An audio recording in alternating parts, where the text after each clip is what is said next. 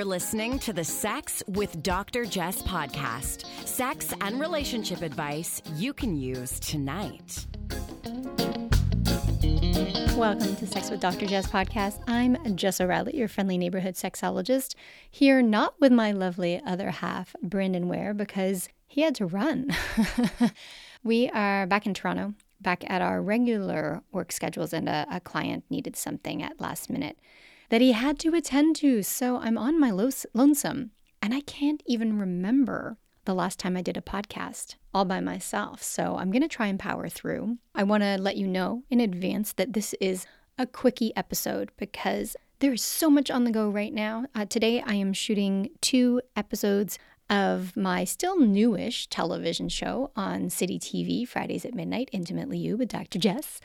And I'm going to be interviewing actually some really cool guests. Uh, Matchmaker Maria, if you don't know Matchmaker Maria, she's got some really good uh, advice. She's pretty funny, very blunt, straight to the point. You can check her out on IG. So she's going to be on the show. And Jave DeBay, the millennial sexpert, is going to be on that show. Anyhow, I'm running into studio today, and uh, it's just, it's one of those days. And I know that the last thing I'm going to get to do is eat. And so that is why I'm going to do a quickie episode because I'm going to prioritize my eating over you. oh, it's so weird to laugh by yourself on the mic, but I enjoy myself. Anyhow, the plan today is to answer a couple of really simple, uh, one really interesting question actually that I have received from you. So I'm gonna I'm gonna start right there with the first one, which I think is quite fascinating. It's around Ghostface, um, and so you've probably seen with the new Scream horror movie out that people are doing TikToks with the ghost face. They're doing sexy things with the ghost face. People on webcams are wearing the ghost face, and it has become this sex symbol. And somebody is, I actually got two requests about ghost face this week. Um, one person just wanted me to kind of explain why it's a sex symbol uh, and make sense of that. And the other person is, I think, from how I understand it, because it's a long message, is looking for validation in terms of enjoying Ghostface and um, not just the Scream Ghostface, but all types of Ghostface masks and all that jazz. And of course, you know that I'm going to say this is perfectly fine and normal. In terms of the reason why Ghostface has become a sex symbol, I think, you know, there are so many. I, I think beginning with the fact that the anonymity of the cloak and the mask leaves so much to the imagination, and that can be very arousing, right? You don't know what lurks below the surface, uh, and the unknown creates this anticipation, which is associated with, you know, of course, spikes in dopamine, and you you want to find out what's below there, right? The mystery alone can kind of be very enticing and intoxicating, and all types of masks create intrigue and spark curiosity. And we know that when parts of your body are covered, it forces us to tune into other elements or attributes, you know, another body part, your voice, your demeanor, your body language. And then we all, and then I think another level is that masks are associated with subversive sex acts, right? With kink, with fetish play. And when we are in mask, when we are in costume, it can help to reduce inhibitions. There's this sense that we're not entirely ourselves, right? We can act out a character, we're playing a role. So we might take risks and liberties that are maybe more exciting, maybe a little more rebellious and you know we think about all the attraction to like the bad character like the bad boy the bad girl the you know the villain or the outlaw uh, in the mask and so this kind of all makes sense to me it's funny my cousin was talking about oh what is it called when people cat mask you. I'm probably getting this wrong, but basically how we all we're all wearing regular masks right now. Well, in different parts of the world, we are here in Toronto, we're still wearing masks. And how you look more attractive in your mask. And I don't think it's that, you know, we're covering up something that's not attractive. It's just kind of exciting to only get to see somebody's eyes. So we've got the ghost face mask, we've got the mask for safety. Hopefully, people are uh, still wearing where where uh, COVID is still alive and well.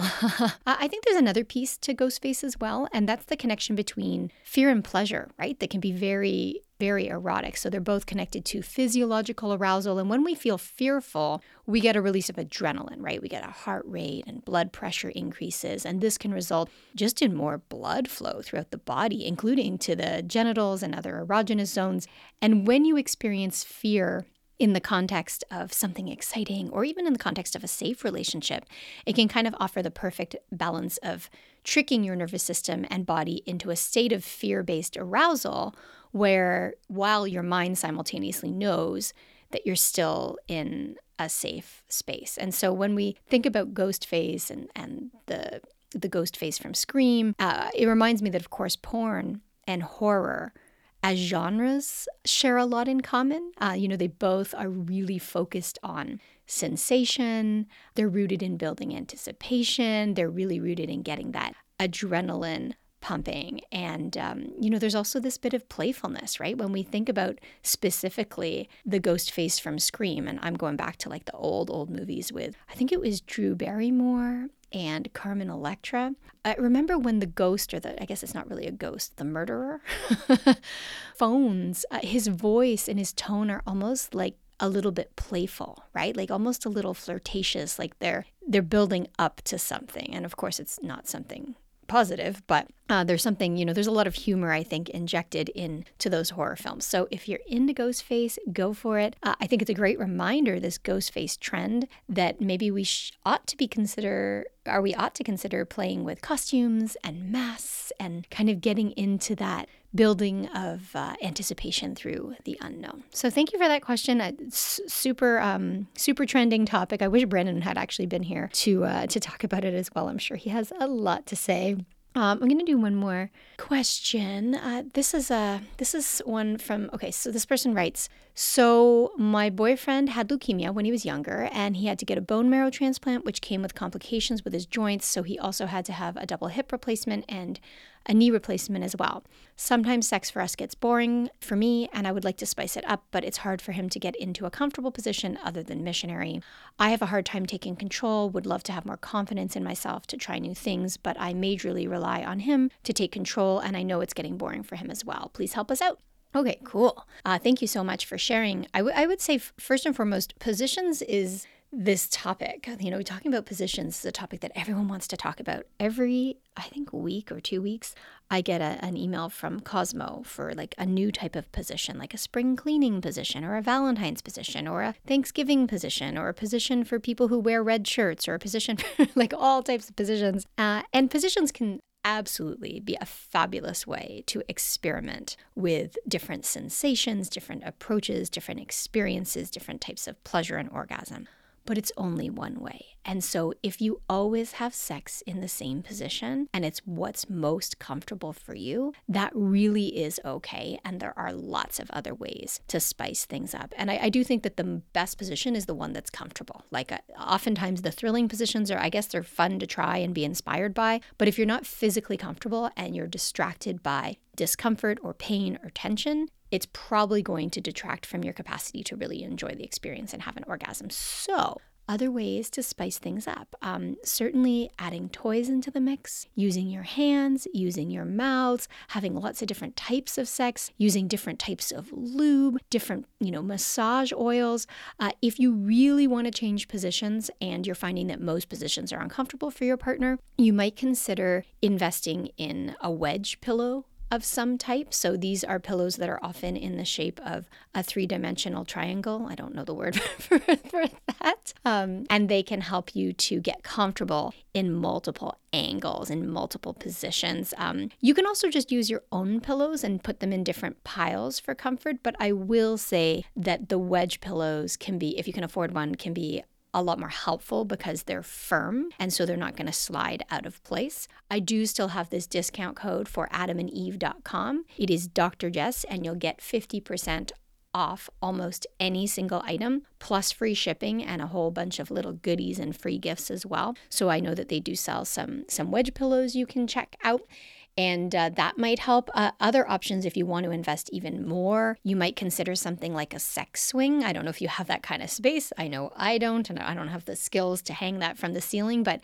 uh, if you, you know, either have the skills or have access to a contractor who can help you with that, a contractor that you trust, it, uh, a sex swing is a possibility, or even a sex bench.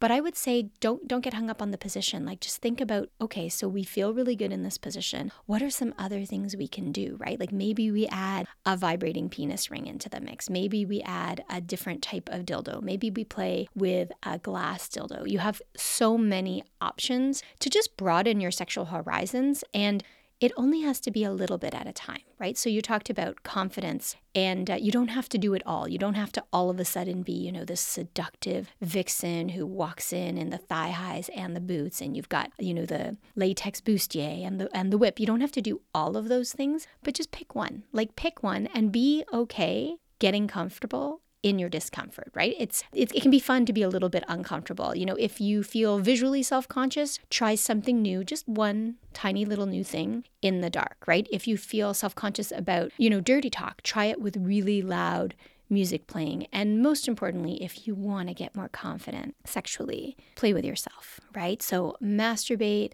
try new things on your own uh, when you don't have the inhibition or the concern about somebody else experiencing things from a second perspective, or perhaps you're worried about being judged, or perhaps you're worried about being embarrassed. And so go and practice maybe getting a little embarrassed by yourself. Go and practice dirty talking on your, your own. Practice masturbating in different positions. Try a toy by yourself first. Try the lube by yourself first. Um, wiggle your body around a wedge pillow on your own first and bring yourself to orgasm. Like how however it works for you. I do think that sexual confidence is so tied to how you play with yourself, right? Yes, of course, it's tied to all the messaging around identity, from gender identity to sexual orientation to age to body type to race to all of these different elements of your identity.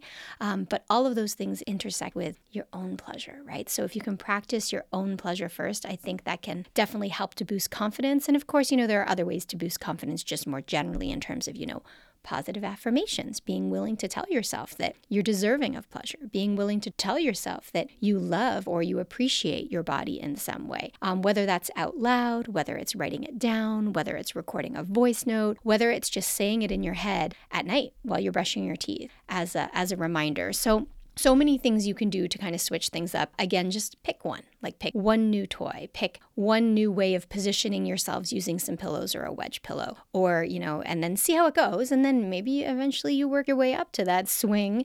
Uh, I think you have to save up for those too. Those are fairly expensive as well. Uh, once again, if you're shopping for toys or the wedge pillows or lingerie, maybe lingerie makes you feel sexy. I know it really works for so many people. I'm personally not a lingerie person, but I know that, you know, most of my clients really are. They feel like when they dress really sexy and feel something sensual against their body, it feels good. Um, all of these available at adamandeve.com, code Dr. Jess to save 50% off almost any single item, plus free shipping and a whole bunch of goodies. And I promised you a quickie actually 13 minutes. Well, for a podcast, it's short, but for a quickie sex, it's long. um, well, for me at least. I guess everybody's idea of a quickie is different. I've heard people say, well, a quickie for me is 20 minutes. I'm like, whoa, that is that is a lot. But hey, you do you. We're not timing, except I'm timing now because I want to make sure I get something to eat before I head on set. So thank you for joining me alone for this quickie episode, wherever you're at. Have a great one. You're listening to the Sex with Dr. Jess podcast. Improve your sex life, improve your life.